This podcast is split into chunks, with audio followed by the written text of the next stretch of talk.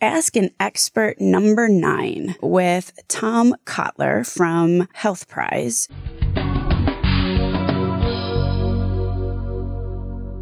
My name is Stacey Richter, and this is a relentless health value podcast, Ask an Expert.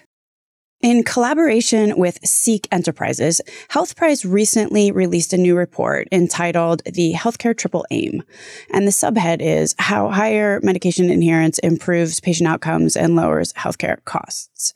Pharma companies can be part of the adherence solution, or at least pay for some of them. But here's the thing pharma, and I don't want to sound cynical here, but it's pretty much an accurate statement, no matter how bald it sounds when I say it bluntly. Pharma won't do much of anything unless it is able to increase revenues and boost earnings per share, just like any profit based company. So, this report shows how that can be done when adherence is improved. Today, I have Tom Kotler from HealthPrize on the show. Tom, can you talk about this new study? Sure. Thanks, Stacey. We've been trying to make the issue of medication non-adherence front and center for a variety of healthcare constituents. Uh, our customers are pharmaceutical companies. But one of the nice things about medication non-adherence is that every major constituency in healthcare, and then of course the most important constituency in healthcare, patients, benefit when they stay on therapy. We've been working hard to try and connect the dots and to get some of these constituencies to work together. As you rightly pointed out, pharmaceutical companies, like any other for profit business, are going to focus on something else strategically only when one of two things occurs. They get forced to by disruption outside of their business, or they strategically make the decision to move the big ship in a slightly different direction because from a business perspective, it makes sense. We see plenty of pressure outside of the pharmaceutical industry pushing it to make change. You can see health plans and other at risk entities forcing outcomes based contracts on pharma. But we think that pharma really needs to make this change to focus on the patient and medication adherence because it allows pharma to achieve what we call in a takeoff on the healthcare triple aim, the pharmaceutical triple aim, which is more and high margin revenue, better outcomes for patients, and lower costs to the healthcare system. What's really interesting, if you look at the pharmaceutical business model, there are only four ways that pharma can make money. Bring a new product to market or get a new indication for an existing product, get doctors to write more scripts, raise prices, or get patients to stay on therapy. The first three are how they have always run their businesses. And yet, just, there's pressure on all three of those key elements of their business model. Take, for example, bringing new products to market.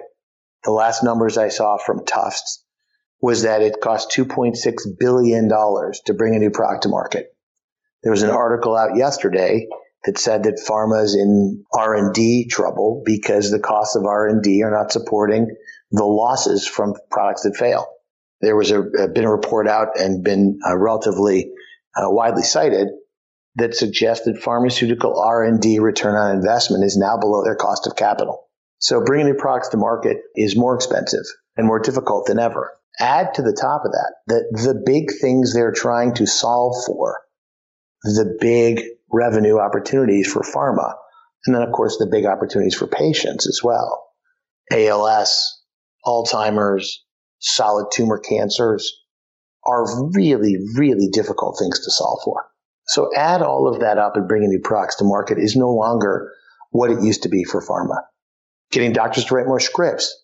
That was certainly easier in a time of blockbuster primary care drugs where you could, you know, almost manufacture patients.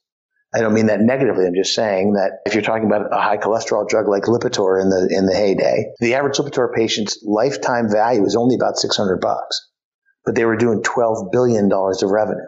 And that's because doc, you know, there were lots of patients to get diagnosed, and you could, in, essence, in that essence, manufacture patients, get doctors to write more scripts. But in a specialty care world, that isn't the case. Price increases. Well, we know the problems politically with price increases. You see it every day.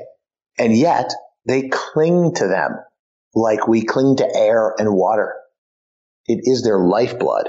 And what's interesting to me is that in spite of all of that, there are $637 billion of lost revenue, untold negative patient outcomes, and costs to the healthcare system borne by patients not taking their medication.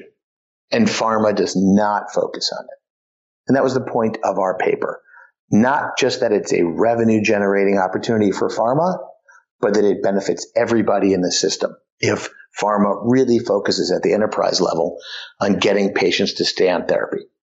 Every good piece of research ever done shows that adherent patients get better outcomes and they cost less money to the healthcare system. So it's a win all the way around.